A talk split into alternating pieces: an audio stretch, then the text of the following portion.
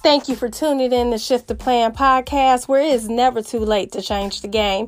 I'm your host, Rhonda Evans, and here we'll be listening to stories of the everyday woman. How life just, you know, brings you a little bit of obstacles, but what matters is what you do within the shift.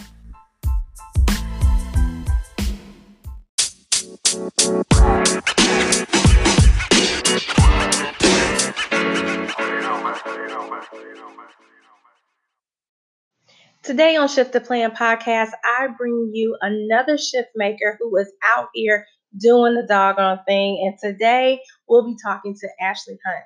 Ashley Hunt is an East Charlotte native, which is so rare. So we have a unicorn on the show today, y'all. Um, she's a West, Winston-Salem State University alum, creative and communications PR specialist for Bella Boca and Hunt PR. She's also the creator of Womananity Now and co founder of Queens in the City. She's a lover of art, food, music, and great vibes. And when I tell you this episode is going to be full of nothing but great vibes, you're going to dive deep into her story, how she shifted from college to getting into the work for into the workforce and then how she found her purpose in public relations. And so I need you guys to sit back and sit tight. And as a bonus for you guys, because this conversation was too good to just cut off, you not only get one episode, but you get two. You get two episodes out of this one conversation with Ashley Hunt. So sit back and enjoy. And let's get into this episode. All right. Thank you for tuning in to another week of Shift the Plan podcast. I'm excited to have you guys here this evening. And today we have a treat for you. We have Miss Ashley Hunt, who is in the PR world. So I know I need her, and I'm pretty sure my listeners need her. because who doesn't need a PR person on their team, right? Who doesn't need that? I know that's right. So today we are going to speak to Ashley about all things PR, what she's doing now, and you know, go ahead and get all these little gems on how to have a, you know, maybe you could give us a little nugget until we can afford to put you on the payroll. so Ashley, tell our listeners who you are, what you are about, and you know, how can they get down with you? Well, first of all, I just want to say thank you for having me on the podcast. I think it's really dope what you're doing and what it just what it all is going to become, and hopefully, you know, what the words that I have to say tonight and the words that in our in our in our conversation will, you know, touch some minds and some hearts because I think that's important that we all get to come together and share knowledge and information and all that good stuff. So, with that being said, that was my good little PR ramble of an intro. Um, but I am Ashley Hunt. I am born and raised in the Queen City of Charlotte, North Carolina, East East. Woo woo. Um, so yeah, I am a Carolina girl through and through and I just I have always had a thing for communication. Like I all of my reports in school were pretty good, except for the fact that I was really talkative to all my little friends. um, and even like in high school, I was never really in a specific clique. Like I have my girls, like you know who I'm still kind of cool with to this day. And then I've had I've just always been a floater because I've just always naturally gravitated towards people. Um, and that has a lot to do with my parents. Like my mom's side of the family we have a big family and then my dad he's a chef. Um, so his natural habitat is you know performing put on a show and like um, being mr personality. So i think just the combination of those two have definitely made me who i am and i'm also the oldest child. Um, i have a mm-hmm. younger brother and he's four years younger than me. So again, that's a lot of the outspokenness had to come from either standing up for the both of us or standing up for myself when it was us against each other.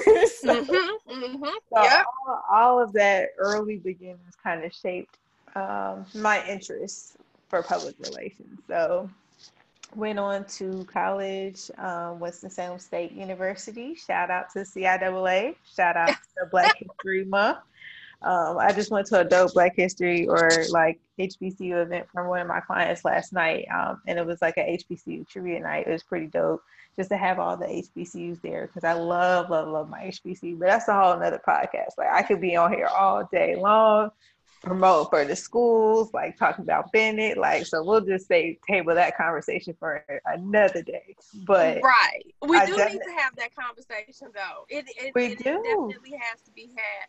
Like I, and I, I'm so I hate that I did not bring that up. I don't know if you saw heard the last episode um, about the Black college experience with Ivy, uh, my friend Shalonda, and Keisha, um, and talking about their experiences at an HBCU, and that's definitely something that should have come up. So maybe we'll do a part two. And if you do, I definitely would love to be a part of that conversation. Um, just because I think in our culture, we're talking about everything else. We're giving mm-hmm. Trump his light. We're giving, you know, R. Kelly his shine. We're giving all the drama, all the negativity. We're giving it so much energy. Like, why can't we put that same energy towards crowdfunding? Why can't we put mm-hmm. that same energy towards supporting Black businesses? But mm-hmm. again, a part of my PR tangent. Like, I'm really passionate about people just getting it, you know. So, um, where was I? Oh, when Sam State, went there. Mm-hmm. Um, had a great kind of college run, just involved in everything um, to the max. So I really thought that I wanted to be an educator because I'd always grown up around children. Um, so I thought that, oh, I'm going to be a teacher. And I got to school and I realized, ah, I don't think I want to work with young people. Not to say that you know there's anything wrong with the the generation, but you gotta be a special kind of person to be a teacher. So shout out to all the Agreed. teachers in America, especially because y'all got a mm-hmm. whole nother level to deal with, and all the teachers just in the world, like internationally, and like doing yeah. like that whole dope English to second language and like trying to cross those cultural barriers because I've always respected that but yeah, so teaching was not the lane. So we just started we started going down the checklist of okay, what could work. So I um, majored in mass communications, was really strong at writing, always good um, at writing essays and creative writing and stuff like that. Um, and so I didn't want to do journalism because I didn't want to do news. Uh, so I studied electronic media and kind of got into TV production, radio production, that kind of stuff through my uh, practicum. Mm-hmm. And uh, I decided that I didn't want to be in news either. Like I didn't want to be a producer. I was really good at it, but I just didn't want to be writing TV scripts. Like it was, it was mm-hmm. cool, like to kind of learn about it. But I was like, dang, this ain't what I want. And by this time, it's like, uh, since we about to start filling out registrar paperwork in a few, you know, coming soon. So it's like this is not the time to kind of be misdirected. So I kind of wanted to start focusing on what I was good at. So I started leaning back into the talking, started talking to my um, advisor advisors. Shout out to all my advisors who put up with me and all the times I would just bring them lunch so that we could have extended lunch in their office and just have the look, look, your advisors, real talk, can be like your therapist sometimes if you have a really good advisor. So shout out to the good advisors out there because I put them in the same respect boat with teachers and so many so many other administrations and uh, reputations. But so yeah, I went to my advisor's office, talk, kicked around some ideas, and talked to them about speech communications. Well, by this time, I was seeing things around the communications department about there being a spring break trip to Jamaica for a week. So, like the same time we oh. would be on spring break, the speech communications department was going to be studying abroad in uh, Jamaica. So I coincidentally found myself filing out some paperwork so that I could have me a good old minor in speech communications. And I'm pretty sure that's illegal to say now, but you know, I got my degree. It's all good. um, but that was my motivation to sign up for my speech com minor and wow. I had to bust my ass. So like when you think that your senior year would just be floating on your last little bit of credits, like no, I picked up a minor my junior year so that I could go to Jamaica. Just for a free trip. On a study abroad. I'm gonna get all this extra work. I'm gonna so get this extra, yeah, I'm gonna get this extra coursework. I'm gonna sign up for these extra notes. I'm gonna push these extra papers out to crank out these requirements because I was going on this trip and I did, and it was a great. It was a great experience for one because I had family in Jamaica, so like my aunts oh, were able to come to the hotel where I was staying at, and like they got to kick some patois tours and stuff like that. Um, So it was really dope to kind of have that personal connection. And then just the fact that we weren't staying on a resort. So any other time I had been to Jamaica when I was younger, like with family on vacations and stuff like that, we were on a resort. So it was very like you have your structured programs if you're a kid, or like your teen clubs if you're a teenager. Uh, but it's not really like exploring the island. When I went in college, I really like we spent time in schools. We had to do mm-hmm. give back and like cultural things like that to get to know the people. Um, mm-hmm. And then at night, we were figuring out, you know, the night scene as well. So we were at the clubs and all that stuff, and the clubs are not like how they are in America. So we used to shutting it down about two, three o'clock in Greensboro and Winston Salem. No, and Jamaica, we're partying until the sun comes up, and then we're still partying on to the breakfast and like. Oh wow. the culture, just getting to really be engulfed in the culture was worth me going through all of the extraness and the extra credit hours my senior year. So not having no chill my senior year on the executive board of stuff, like working jobs, like just just all over the place. But I realized then, well, I maybe I didn't realize then. I realized now that what I was doing then is what I'm doing now in the in the world of PR, like the craziness, the time management, the scheduling. Um, I had some dope internships while I was in college um, with some, you know, amazing people who work for the university and things like that.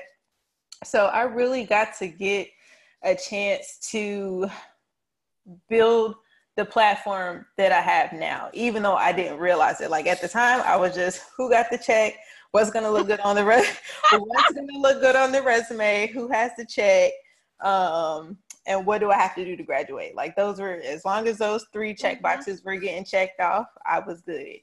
Um, so that was college. Oh wow! So you that's, like that's the journey from like childhood until college. Like after college was a whole nother chapter. Like flip the book, flip the page. Oh dear goodness. So let me just make this clear. yes, I just wanted you to be able to process from there till college because I did I did a lot, but I also made sure to enjoy the mm-hmm. process along the way. So I did have friends. I did go out. That's a lot of the reason why I was tired because I was balancing a work and a life schedule. Like I was hanging out, taking care of business, making sure I was on honor roll, but I was also making sure I had a social life too, like making sure I had time to spend going back home to Charlotte to see family when I could and things like that. Girl, you were like superwoman, okay? because you were like, I'm gonna do everything, okay? And no one's gonna tell me no. And on top of that, I'm gonna make sure that these grades are popping. Okay, I need to be on honor roll. I need Look, let me tell you, two things made it apparently clear that I had to have good grades. One was my parents, like, we can afford for you to be at a four year university for four years. And if you have any longer than four years to figure that out, you will be figuring whatever that excess out is, or I don't care if it's grad school, I don't care if it's an extra year, I don't care if it's a leap year, whatever that stretch goal looks like for you, sis, we're four years in for your four year university. So I understood that because there's I, again i'm the oldest child there's somebody coming right behind me mm-hmm. after mm-hmm. as soon as he graduates high school i'm graduating college and then you know as soon as i'm graduating college he's going into college so right. i understood the responsibility of that but then um, also federal funding just kept getting cut like freshman year looked really nice like with scholarships and grant money and you know private grants or like private scholarships from like you know, little essays mm-hmm. and all mm-hmm. that shit that you do when you're trying to get free money for college and stuff. Exactly. So I had very minimal loans. But then, you know, year after year, financial aid is another thing that could be a really good topic because you need to pay attention to that financial aid. Like I'm not knowing 18, 19 years old that that refund check is what I should have been pocketing and putting into a savings account. You know what I mean? So girl. just girl at the we all at the mm. mall spending on crazy stuff. Oh, and stuff. girl, girl, like the stories that you have of what people have done with those refund checks, like just blowing it, like it's free money and it's not. Like loans have to be paid back. It and time. if you are not careful and you're not smart about your paperwork, like they'll make it really easy for you to access the money when you're in school. And that's the problem because when you're a college student, and when you're broke and when you are tired of eating oodles and noodles, that re- mm-hmm. like doing what you have to do to maximize that refund check looks real good. Yeah. Um, but then when you get out of school, you're having to pay that money back. Like it may not exactly. be right away, but like all of that thousands and thousands of dollars accumulate. So I say all that to mm-hmm. say that I started off freshman year with all these, you know, uh, federal grants and federal scholarships, and then year after year, just this program doesn't exist anymore. This program got dissolved. This program lost their funding. You know what I mean? So I had mm-hmm. to pick up a loan in order to stay in school. So by the time I got to senior year, I was looking at that tab like, whoo. It grows. It grows Ooh. real quick before you yeah. realize it. Uh, interest will make it grow even quicker, child. That's a whole uh-huh. nother story. But yeah, just not really having those two options, I just knew that I had to I had to go get it. And I had to make sure I made the most of my experience while I was here because it was only going to be for four years. And I had to make sure that I capitalize on all of the all of the people are going to meet because the, the only thing you keep hearing in high school is oh college is going to be the best years of your life the best years of your life now i struggled during those best years of my life but they really were like the people i've met the opportunities I were able to, you know, mm-hmm. even foster to this day.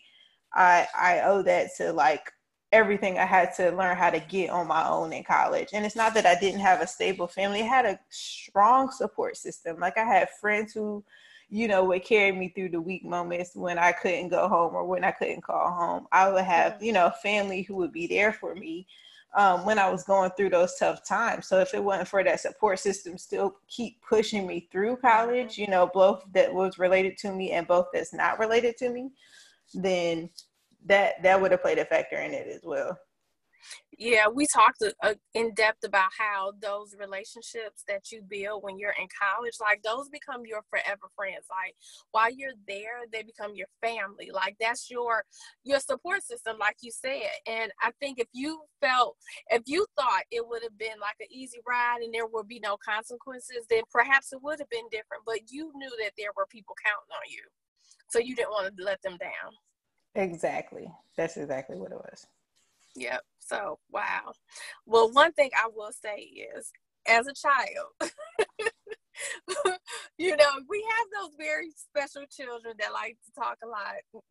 Parents, that maybe your future producer broadcaster could be our Okay, shut shut up. It's not always the answer. The iPad is not always the answer. Like you gotta let children be creative and you gotta yeah. let them like talk to you and like that's how we have so many messed up situations to report on now is because we're not o- opening the lines of communication early and i feel like if that was a natural thing for your child to feel like they could be comfortable being who they are around the people who are supposed to love them the most then they'll they'll grow into you know what I'm saying? They'll grow into be decent human beings. But because we always are like no shut up or I don't want to hear that or like you know people are just tired. That's another mm-hmm. thing too Is like where support really plays a hand is because you can't always do it. And I just I've never been a single mother, but I, you know, shout out to single mothers and single yeah. fathers out there because doing it, mm-hmm. being both on your own, I'm sure can be very taxing. And so when you're like coming in from two or three jobs, you, the last thing you're probably trying to hear is that trumpet play at 8 p.m. You know what I mean? You might just be trying to wind it down, but you don't know if that's the next Dizzy Gillespie. You know what I mean? So it's like you got to really find ways that if you can't foster that creativity in the house. Find other ways to do it. Like you know what i mean? Like mm-hmm. find other ways to give children an outlet whether whether it's after school programs or like sunday schools or bible school. Mm-hmm. like i don't know what that is. That looks different for everybody's family but just something so that kids can still be kids because they're in this age of social media and like internet and access like kids are having fun. Like I remember waiting to high school to get my first phone, my little cell phone, my little flip phone, my little cricket, you know. yeah. And I, I was so high. And like these kids have iPhone, eh, like iPhone's better than my plan now. And I'm like, who, who, who are you calling? Who are you call? Like, oh no, I just have it for games. What ga- there's game games is the person in front of you. Like, you know, games is the deck of Uno cards these kids don't grow up on that kind of stuff. You know, that kind of growth. Games used to be playing outside, running how to go seek for me. You know what I'm saying? With my brothers exactly. and my friends in the neighborhood are playing t- football and stuff like that. But I mean, I also was a tomboy, so I'm a little bit different. But like, even still, like the girls hopscotch, like jump rope, and like it's sad to say that we don't live in a world where kids can freely go out and do that kind of stuff no more. Mm-hmm. But that's also another reason why the whole pushing them to talk to you is so important. Giving them creative outlets is so important because we don't have those safe spaces anymore, so to speak. I absolutely them. agree. Like I, I think that if we were living in a time where we encourage our children to put their electronics down, turn the TV off, and do those things that you know we can pull out what's really their passions, what's really their dreams, who they are, who discovering who they're going to be. Because when my children were little, they there are recordings of them putting on news shows. You couldn't tell me that one of them was not going to be a journalist. You could not tell me that back then. I mean, but it did turn into a passion and a love for the arts. So both of them now attend an art school. Now, I will say this at 11, 12 o'clock at night, you do get tired of hearing them singing all night long or the floor bumping up and down because you dancing in the room. Now I'm like, oh dear God. But then I think about, okay, like for my son, it's a senior year. He's probably practicing for a performance or, you know, for an audition. And then with my daughter, there's probably a performance coming up. So yeah, you you gotta kind of remember that. But there are definitely days I'm like, okay, cut it off. It's time to stop. I can imagine. I can imagine definitely, but I just try in, in those moments when I'm trying to be the friend at the single desk that doesn't really know anything but can offer you encouraging advice. I try to be like, you know what? Just think about the alternative. You know, they could be doing other things at 10, 11, 12 o'clock at night. Mm-hmm. That are or are not in your house. That are, right. are, are you may or may not hear. So if I got to deal with 30 more 30 more minutes, we we are gonna give it a curfew now because mom got to get up for work in the morning. But you know, it's all about rules and like at least respect at the end yeah. of the day. And I feel yeah. like if you can give them that creative freedom but still have the respect, like, all right, time to yeah. shut it down and have boundaries with it, I think it'd be cool. Like I used to homeschool um, a student and he was like around kindergarten age and stuff. And the one thing I loved about home, like being in a homeschool environment, was that I got to let him be creative. Like mm-hmm. we got to mm-hmm. learn about the continents well before his age. Like while he's learning his ABCs, he's learning about the seven continents. Wow. While you know what I'm saying, while he's learning how to write his name, he's also learning how to write a book about Africa because he's learned mm-hmm. so much mm-hmm. information about Africa. He's learned all the part he's made both of us learn the ins and outs of the human anatomy. You know what I mean? Just because that's the kind of stuff mom is, comes to me. It's like, I want him to learn about this, this, and this in the curriculum. And then I had the freedom to structure what that looked like through the lens of a five year old or a six year old. And I thought that that was pretty dope because in our schools, we don't get that. It's very no. standardized testing. It's very, you got to pass this or mm-hmm. get this number or get this mark to get to the next level and that stifles people that's another thing that stifles mm-hmm. people from being people it's like not everybody is a test taker and not everybody um, does well at studying or does well at write you know what i mean so i feel mm-hmm. like there just to be so many other avenues for people to learn because yeah. i don't think that it's the fact that people or children or kids or teenagers aren't learning i don't think i think it's the fact that they lack the resources mm-hmm. that they need to really just kind of get out there yeah.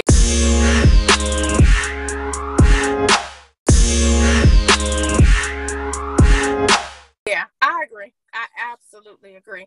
I think that that's probably going to be a whole nother roundtable that we probably do too, because I think that that is so, so, so important. Like on the weekends we have my three youngest they come over um, on the weekends. And so we make it a point to on every friday have family night. And that's not watching television or anything like that. That's playing monopoly learn how to count, learn how to manage money, learn how to do those different things. Or, you know, we might play Uno. So I'm trying to incorporate, you know, things like Scrabble and stuff like that in there because while it can be fun, you're still learning. And you know what? I love, first of all, I love that idea. And second of all, I think that that doesn't have to stop at families because let me tell you, people, you can tell when people have grown up socially awkward or like, I think just the time we're in, social media and our phones again have made us socially awkward because mm-hmm. people will be out at live events. People our age will be out at parties or at like you're supposed to be at the movies and like you're mm-hmm. on your phone or you're at again like I posted a lot of game nights and like game nights is like people are still on their phone. So it's like it's cool when we can break away from the technology period and just mm-hmm. enjoy mm-hmm. being in the company of each other no matter who that is, whether that's friend to friend, whether that's you're on a date, child. Mm-hmm. if you are on a date, put the phone away, leave it in your car, like leave yep. your location on so your girl can find you in case something pop off. But like leave it in your purse. You know what I mean? Because people just don't there is we're just so socially awkward now. Because yeah. nobody wants to really have conversations, or mm-hmm. it's weird to look people in the eyes when you talk. Well, when I was growing up, like you could not have a conversation without looking somebody in the eye. Like that was yep. rude if you did. So it's like exactly. now I find I find myself kind of in that catch twenty two. I do have my moments where I'm not. I catch myself not looking at somebody in the eye just because mm-hmm. of you know how I've been around other people, and then I catch myself making eye contact and feeling other people feel weird about it. You know what I mean? yeah. So, like I, I understand both sides of the spectrum, but we just we all got to do a better job of it. I agree. I absolutely agree.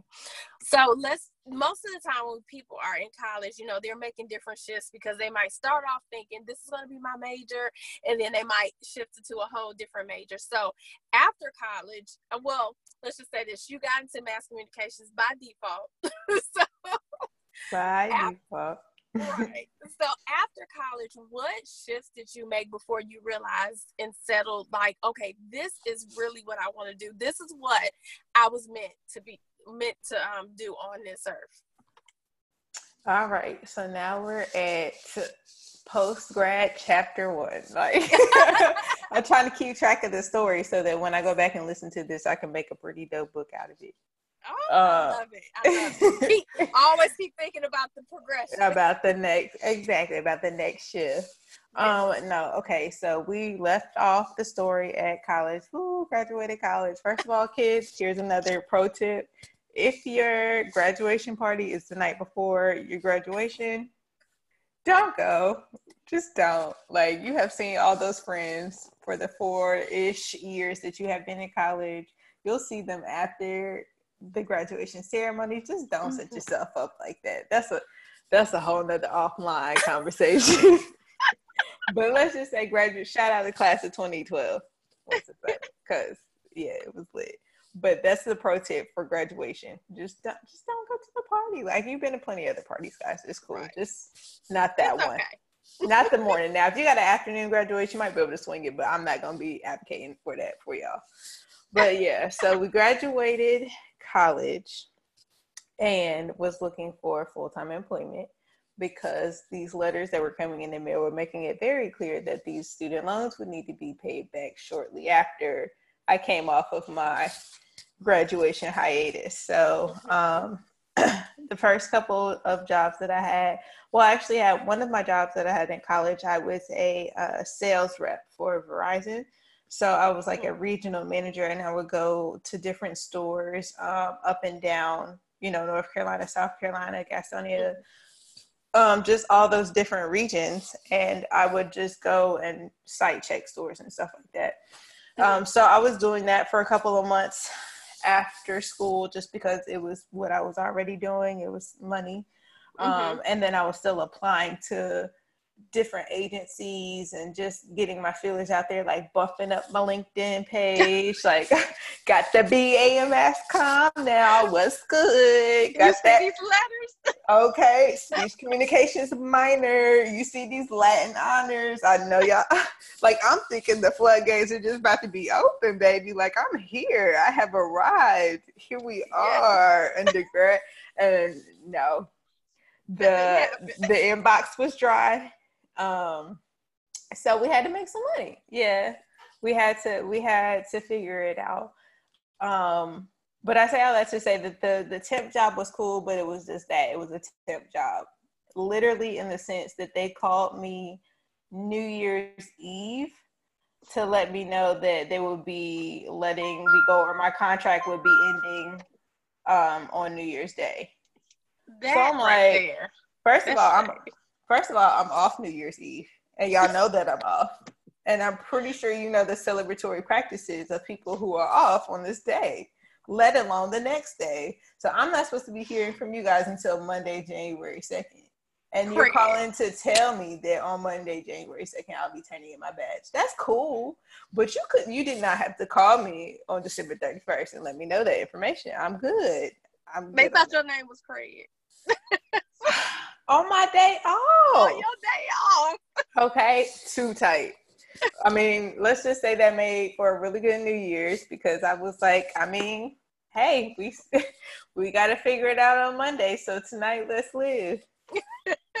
but yeah, I thought that was really messed up, and I was like, I can't do this temp this temp situation. Like they send me emails the next week, like, oh, well, we have these other positions open, but I wasn't really feeling it. You know what I'm saying? I knew that I mm-hmm. wasn't finna put myself in this whole hopping from temp position. And I mean, like I said, I don't knock anybody for anything. Everybody's experiences are a part of what makes them who they are, no, regardless of what you had to do to get money. You know what I'm saying? They're all mm-hmm. stepping stones to what God is here. But that was my one stepping stone that knew me that told me I needed to step to something greater. Like, mm-hmm. no, nah, th- this is not the level that you're sitting on. So, um, through a couple family friends referrals, I found out about, about a nanny position. So I started nannying for a family um, that lived about 30, 45 minutes away from my house. Um, I essentially moved in and was a live-in nanny. Um, How does that even happen? like from mass communications to being a living nanny. Okay, so let's backtrack. Let's get you there. So, temp job ends in January. Um, I don't even remember what year this is by now because I'm old. Like I don't want to start dating myself and like in 20 because we're you know when the kids of the 30 30s hear this interview i don't want them to be judging me so in 20 27 something, you know, right. 16, 17, 15, 12, 11. It's, it's all up in that jumble pot. So somewhere between 2012 when I graduated and 2019, which is now. So there, y'all can figure out that math in between there. But some, okay, so it was January, probably right after I graduated. So six months after I graduated that January. Um, I needed to find money because I needed to like I had plans to move out into an apartment. I had moved out my stuff back home from college. Um, and then my parents well not my parents, but my mom and I were kept having conversations about finding a house. And so I was really stuck on, okay, that makes the most sense. Like ownership is probably gonna work out better for me at the end of the day. So I moved back home, started saving money. Um, for buying a house. And then when the temp job ended, I was like, well, I can't not have a temp job and be saving money and paying bills. So I needed to figure something out. So, like I said, um, I just had a family friend, or actually, I think one of my aunts was the one who knew um, the grandmother of the children. And okay. so the mother of the children was a doctor. Um, mm-hmm. And she had been going through a divorce. And so the parents are separated. So the mother, because she's a doctor, she's on call all the time. She mm-hmm. needs somebody there to help watch her kids. So she has a older daughter and then a set of twins, a boy and a girl. Mm-hmm. And so, okay, I can understand that you guys are, you know, separated. I understand how that goes. You just need somebody in lieu until right. you find like a permanent nanny. Because also, I didn't know what nannies going rates were. You know what I mean? Mm-hmm. Like I'm just coming out of college, I'm just coming off of a temp job. I'm willing to take whatever's paying. And like you're selling the dream, like I come and be a living nanny, like I just drop the kids out, like real smooth. Like mm-hmm. just drop the kids off in the morning, you have the days to yourself. And then, you know, pick the kids up in the evening, handle the, you know, some of the meals are cooked and, you know, if the meals aren't cooked, I'll leave money for you to go take the kids to eat. So as a 20 some college student, I'm like, that sounds straight. Okay. I get to drive your Lexus. You know what I'm saying? I get to just watch mm-hmm. your kids. I like I said, I have been around kids all my life from um, having my first job at a summer camp to like just babysitting and that kind of stuff. So I'm mm-hmm. like, about to be a breeze. Okay. I'm about to get paid for just living up in somebody's nice house. No. Right. God was like, reality check number whatever number we're on by now. Cause you know, that's just how he does. He just keeps dropping the gems in my life. Like, here's your next jewel. But right. you're gonna go through the dirt, the diamond, the pressure, all that stuff that comes with it. But right. here's your gem. I'm gonna drop it for you. so yeah, and the nanny field, the gem that he dropped was that I had to grow up because I did not want to be a mother of three at 22 years old. Mm-hmm. It was very stressful um, you know, the first couple months were cool because the kids were like getting to know Miss Ashley. And then, you know, once that novelty worn off and they realized I was the middle person between mom and dad, that's when politics start coming into play. You know what I mean? So it's mm-hmm. good cop, there's good cop, and then there's Miss Ashley, who's the right. asshole. Like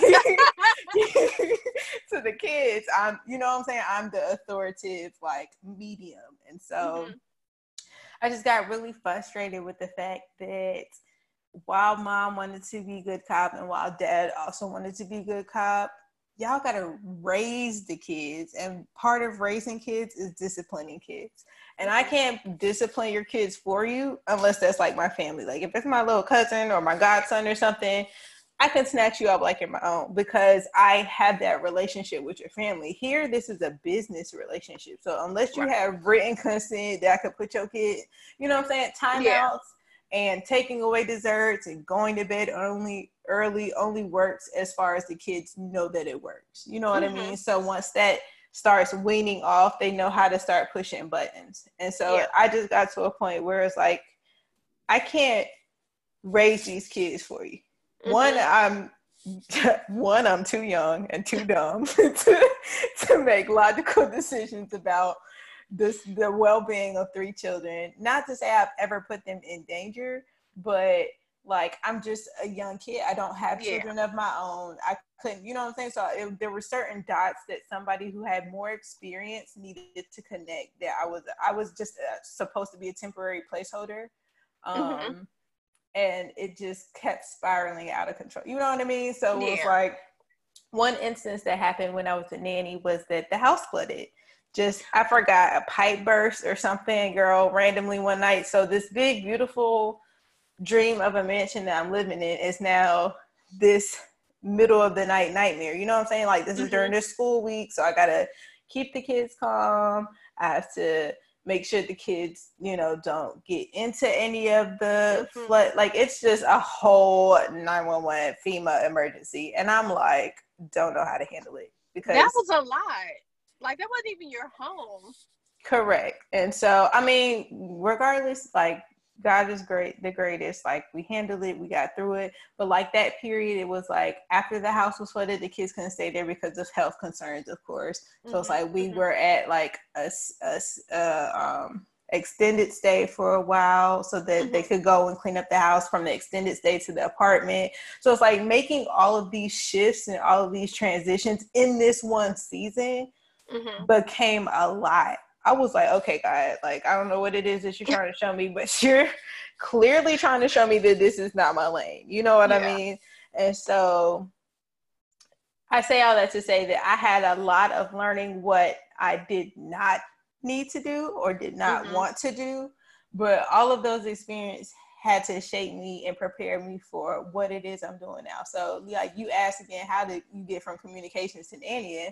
Well, networking and word of mouth is what landed me the position with Annie in. And yeah. then networking and word of mouth and, you know, not losing my head in a crisis and stuff like that is what kept me in a position of keeping three human beings alive for you know almost a year is what kept us like not losing it when you know you're in an overwhelming situation an unexpected situation like that you know what i mean so it's like mm-hmm.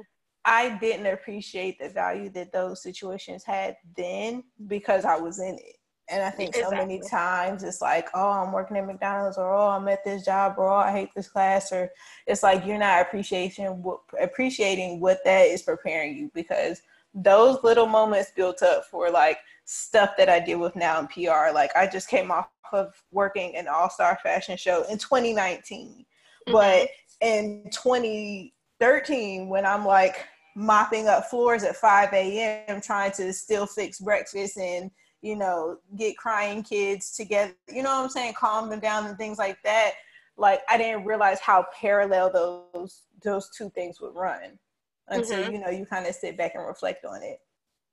So that was the nanny season, child. It just got to a point where it was a lot. Oh, so during the nanny season, um, like I said, I had I had a schedule of dropping the kids off to daycare and elementary school and then I had the days to myself. So during those mm-hmm. days, I was applying to jobs, trying to find part-time jobs, something that I could keep that hustle going, like keep myself busy during the day, because I didn't want to be sitting around the house just folding clothes and stuff like that. Right. So word of mouth again. Shout out to my cousin Brian. Um, at a family event or a family function, and you know we're talking about the whole, oh, what are you doing after school? Da, da, da um, that whole conversation that you have mm-hmm. with family that you haven't seen in a while. So, you know, I tell him what I went to school for, what I'm doing now. He's like, oh, I should put you in contact with my best friend, Donata. Donata is the owner of Bella Boca Public Relations, which is my current PR job now. Okay. So when Brian introduced us, he just kind of passed along her contact information. She set up an interview. Um, and then I went to go meet with her. This was June. By this time, this is like June, ah, 2013 ish. Mm-hmm. Um, if I had to guess, because um, it's still a little bit after college, but I know it was right in the thick of all of the nanny mm-hmm. drama. So I was okay. like, I've got to find something else to do. So I like looked up her credentials, like I looked up her her website, her social media. I was like, oh, okay, she looks dope, you know. Um, so I went to interview with her, and it's so crazy because when I entered, when I went to go to our interview, we met, and as soon as I sat down, this lady walks up to us and she's like, "Are you two sisters?" And we both looked at each other like, wow. "We literally just met each other like 30 seconds ago." and so we had that moment, and then like kind of from there, we kind of started the conversation and the interview and all that stuff. So that went really well. Um, and that led to an internship because at the time she didn't have a job. But mm-hmm. I was so willing to get out of the house, honey, and not be a Stepford housewife that I was like, cool, what you need me to do? You need me to intern? And then she, um, so one of the first clients I ever worked with was No Limit Larry, Power 98. Okay. Um, so I just thought that that was dope that I would get to work mm-hmm. with Power 98 and kind of hang out with No Limit because I had known him growing up in Charlotte listening to the mm-hmm. radio, but I didn't really get to know him. So right. I told her that my aspirations were probably in celebrity entertainment, and she quickly threw me into that world so that that bubble could be burst. but burst in a good way because it shattered my expectations of this glamorous life I thought PR was. Like I just was Googling, you know what I mean? Like going on Indeed and going on LinkedIn and searching these jobs and I'm like reading the descriptions like, oh, I can do that. I can, you know what I'm saying? That's my skill set. I'm aligning myself with these cookie cutter positions when really what my public relations career has been is taking pieces of like mm-hmm. all of that and making myself beneficial to the client. And I know that now from first getting thrown into the entertainment world because when I was working with No Limit, it was a lot of hustle and bustle, mm-hmm. um, like with the radio stations at events, like all that kind of crowd control, media attention, like all of that is a lot of stuff to handle, and you really have got to be on your on point on your shit on your grind. um, if you if you're going to be in that world because that world is full of a lot of temptation and a mm-hmm. lot of irresponsibility and it takes a responsible person to be able to step in there and bring order to that space because you know what i'm saying at the end of the day events are all about people and fans and excitement but then you we're seeing it from the other end as a consumer versus the people who have to put on the events and the people who have to make sure everything goes off smoothly without anybody getting injured and stuff like that so mm-hmm. that really opened my mind to whew, PR is not just going to be sitting here writing some cute little stories like you were in college and like you know what I mean it's crisis yeah. management it's like if this person said something how are you going to um, Olivia Pope what they, you know what I'm exactly. saying, what they said or what they wrote or what, even if they meant it. So it was like, it really gave me a crash course into um, this is more than just what you think it is. And so mm-hmm. once I got that internship, I was literally like in, you know, Huntersville, Cornelius, dropping off the kids down to Charlotte during the day, trying to beat rush hour back up 77 um, to pick the kids up from school, do the dinner mm-hmm. thing, do mm-hmm. the homework, do the bath time, do the bedtime. Once they finally get in the bed, because if you anybody who has kids know that they don't just go to bed at eight thirty, yeah. like, like, you say. It's got to be a story, and it's got to be love for all three of them. It's just a lot. So yeah. after the kids are finally in bed, I'm up two, three, four hours more working on media research, working on assignments. You know what I mean? So that that mm-hmm. stuff can get sent over to your desk by five, six a.m. So I can be up at five, six a.m. to do it all again, get the kids up and get on. You know what I mean? You went, yeah. so it was like when that was an internship, I was realizing like this must be something that I really want to do because I'm willing to sacrifice the little yeah. three, four hours of sleep I would get being a quote unquote mom. Mm-hmm like I'm willing to sacrifice that sleep or I'm willing to sacrifice that gas to drive back and forth. Or I'm willing to sacrifice my weekends where I, will, I would hang out. Now I'm going to be at an event or I have to be you know what I'm saying responsible mm-hmm. for um, different things. And so No Limit Larry was the door or he was the entry as far as being mm-hmm. the first client, but a lot of the work that we did were with small businesses, were with oh, okay. nonprofit organizations. And so I got engulfed into that world just as much as I did the quote unquote glamorous side of it. Okay. So once I was doing that for a while, um, I had an agreement with the family that I would, you know, make sure I see the twins off to elementary school so everybody would all be at the same school together. So okay. after that first month of everybody being in the same school, I was out. exit plan.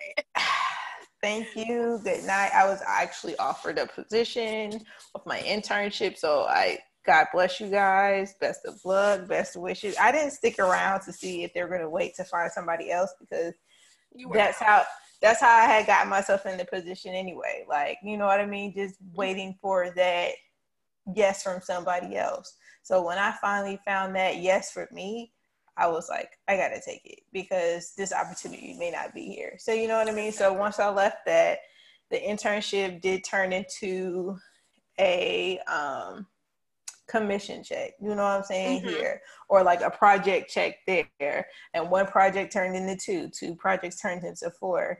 Um, so it still wasn't enough to sustain me because, mind you, I'm still looking to move at this time. I'm still, by this time after the nanny situation, I had moved back home because okay. I had been in living with the family in the house and all of that good stuff for all for about a year and I, when I was done with that, I was like, well, I was still on this house hunt, but this nanny position was again like the tent position, making enough mm-hmm. to keep me afloat.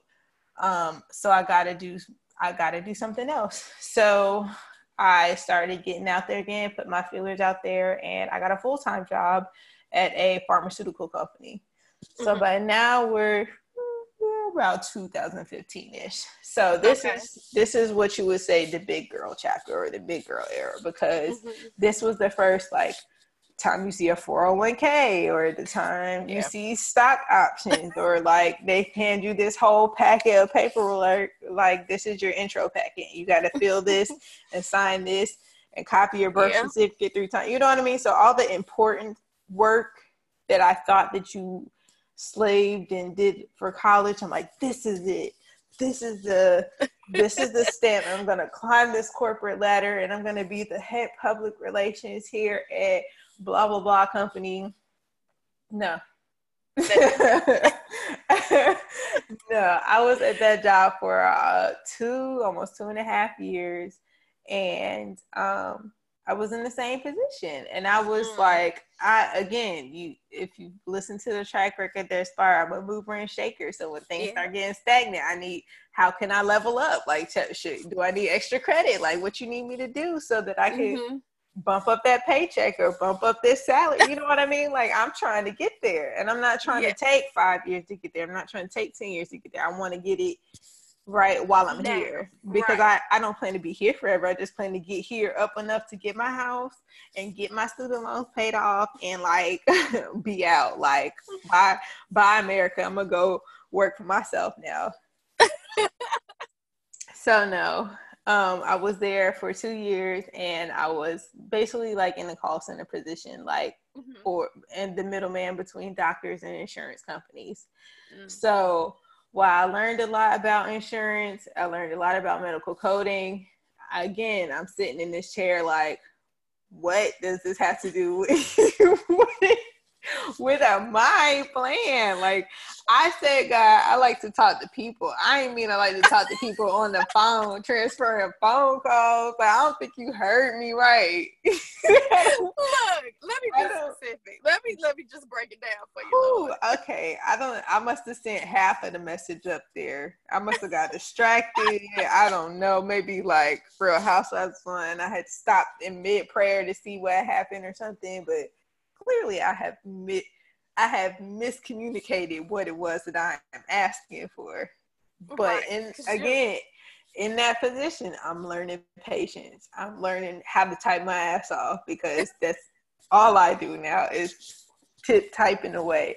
I learned constructive ways um, of clapping back via corporate clapback. Um, you know, I learned what that was about. I didn't get that exposure as a nanny because when you're clapping back with a five year old, it's it's, it's to- I would say that it's totally different than clapping back to a 45 year old, but in retrospect, I think just the wording was different. I'm pretty sure the energy that I had was the same.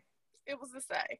It was probably the same now that I think about it in this moment but like you know what I, I learned professionalism i learned you know about dress because my dress is kind of i do what i want and then when i was mm-hmm. a nanny it was really like i'm chilling because right. 90% of the day i'm behind a computer or i'm behind somebody's kids so i don't mm-hmm. really have a need to get just up like i would be on the yard in college trying to look mm-hmm. cute um, mm-hmm. So I had to get into that mentality of wearing makeup in the mornings and wearing heels and that kind of stuff. Um, mm-hmm. So that was cool as far as adulting me a little mm-hmm. bit, but at the same time, the job itself was very encapsulating. Like I would, I started a creative committee just so that we could do stuff like celebrate birthdays on the team and mm-hmm. celebrate holidays or like come together for like team building stuff you know what i mean like yeah or like like digital like we did a digital bingo and i was so geeked because i'm like we're sitting here sending emails and it's bingo and it's not this corporate clapback bullshit from the right. conference meeting or the conference call and you know what i mean like it's actually mm-hmm. fun but that little bit of like spark wasn't enough like yeah and when it wasn't well received i didn't take that well. So like i would plan i would plan group outings like let's go bowling and then like five people would show up bowling. I'm like i hate my coworkers.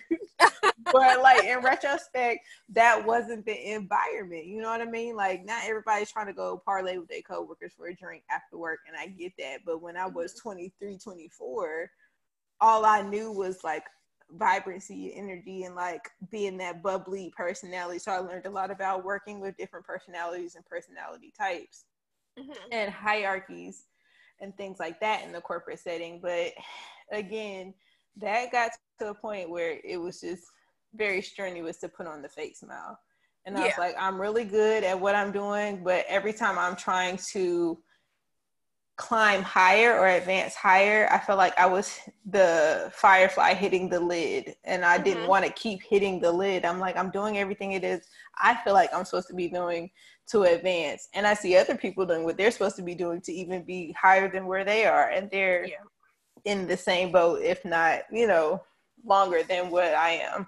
So I was like, this is probably not going to be it. Mind you, mind you, mind you, now the dynamics have changed. I'm no longer broke college student. I'm no longer a struggling nanny mm-hmm. uh, slash intern. I am now a gainfully employed, um, you know, communication specialist, and I've got this side money popping with the PR mm-hmm. because the PR is still popping, and now we're growing business because we're growing clientele.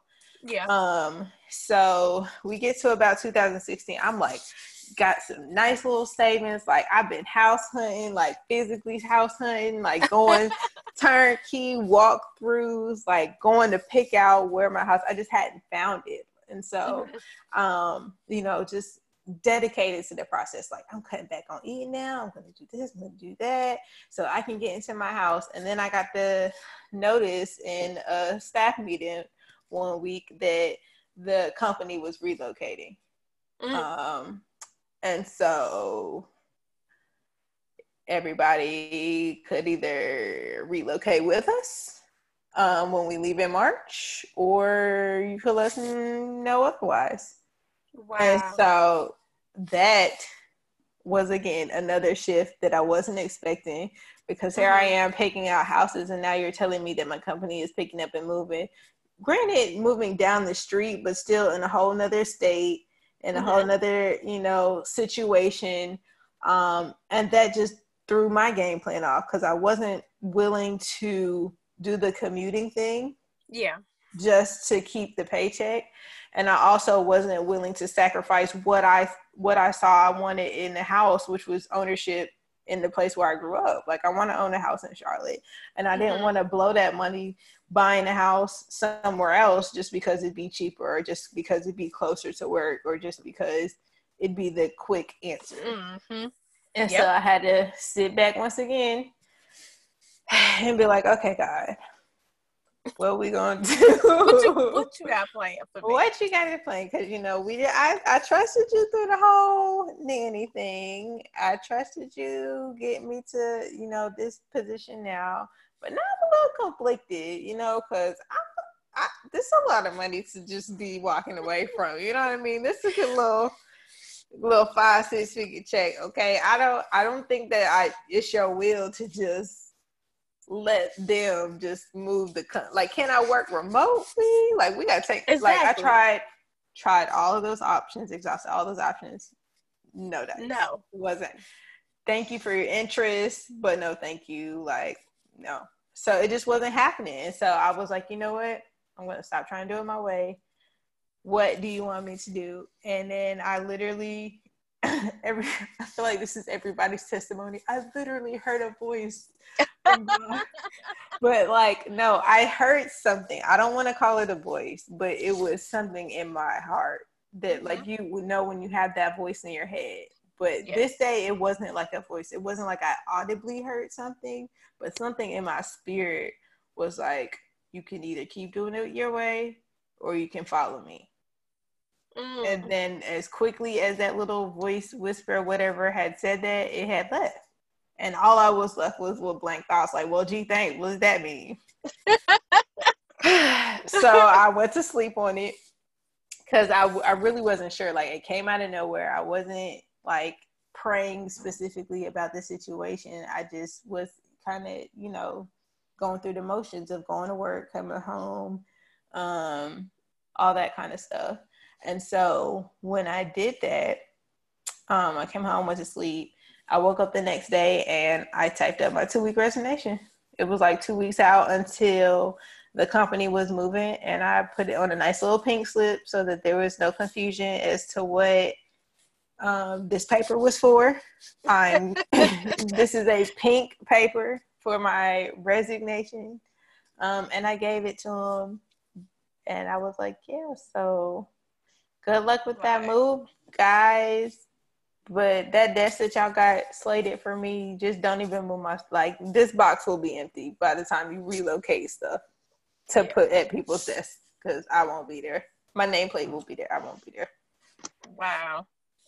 but yeah, a lot of drama happened within that two years of the corporate scene. Like I said, there were some highs, there were some lows. Like I just had to learn a lot of stuff the hard way about how to file your taxes and like how to go to HR about issues that you have and like dealing with upper management that don't really know how to management things like mm-hmm. that you know what i mean so i it was just so many nuances that i had to take away from that experience that even though it looks like the biggest loss because i walked away from so much money and so much like stability i feel like it's my biggest leap of faith because yeah I had no idea what I was doing when I submitted that two week paper. Like I turned that pink that pink slip in on a Friday and got to my car and was like like a, a boulder dropped to like the pit of my stomach because I was like, yeah, I don't, I don't got no job, right? I just, what do I do now? I just got pre-approved for this here loan, this house, and I thought we was gonna be signing closing papers in the next couple of weeks, and it's not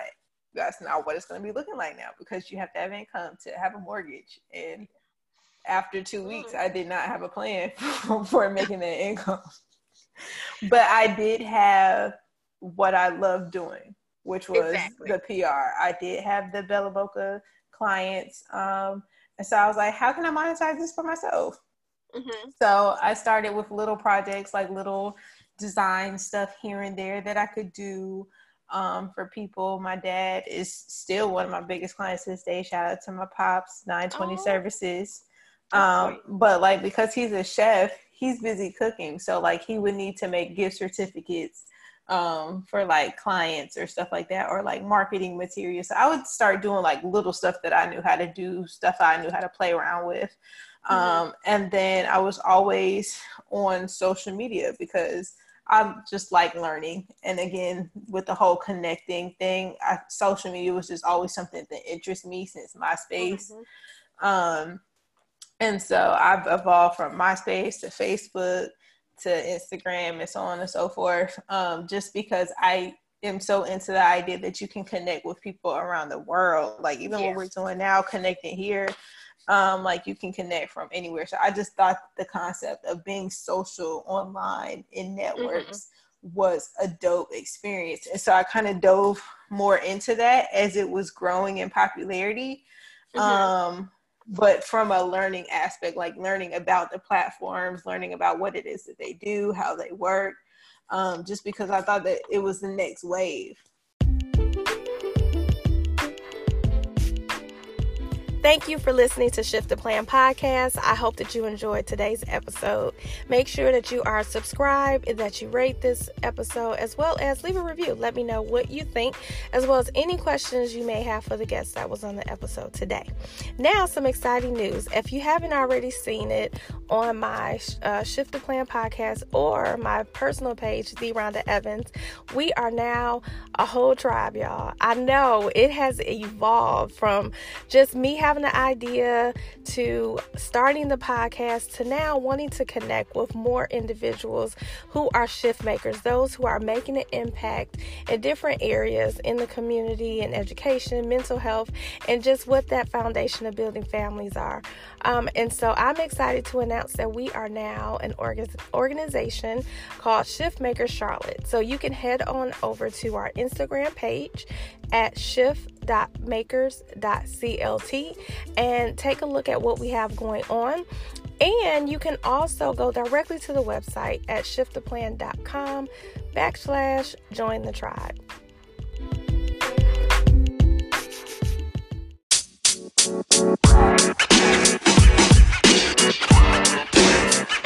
Oh, you know, man, you know, man.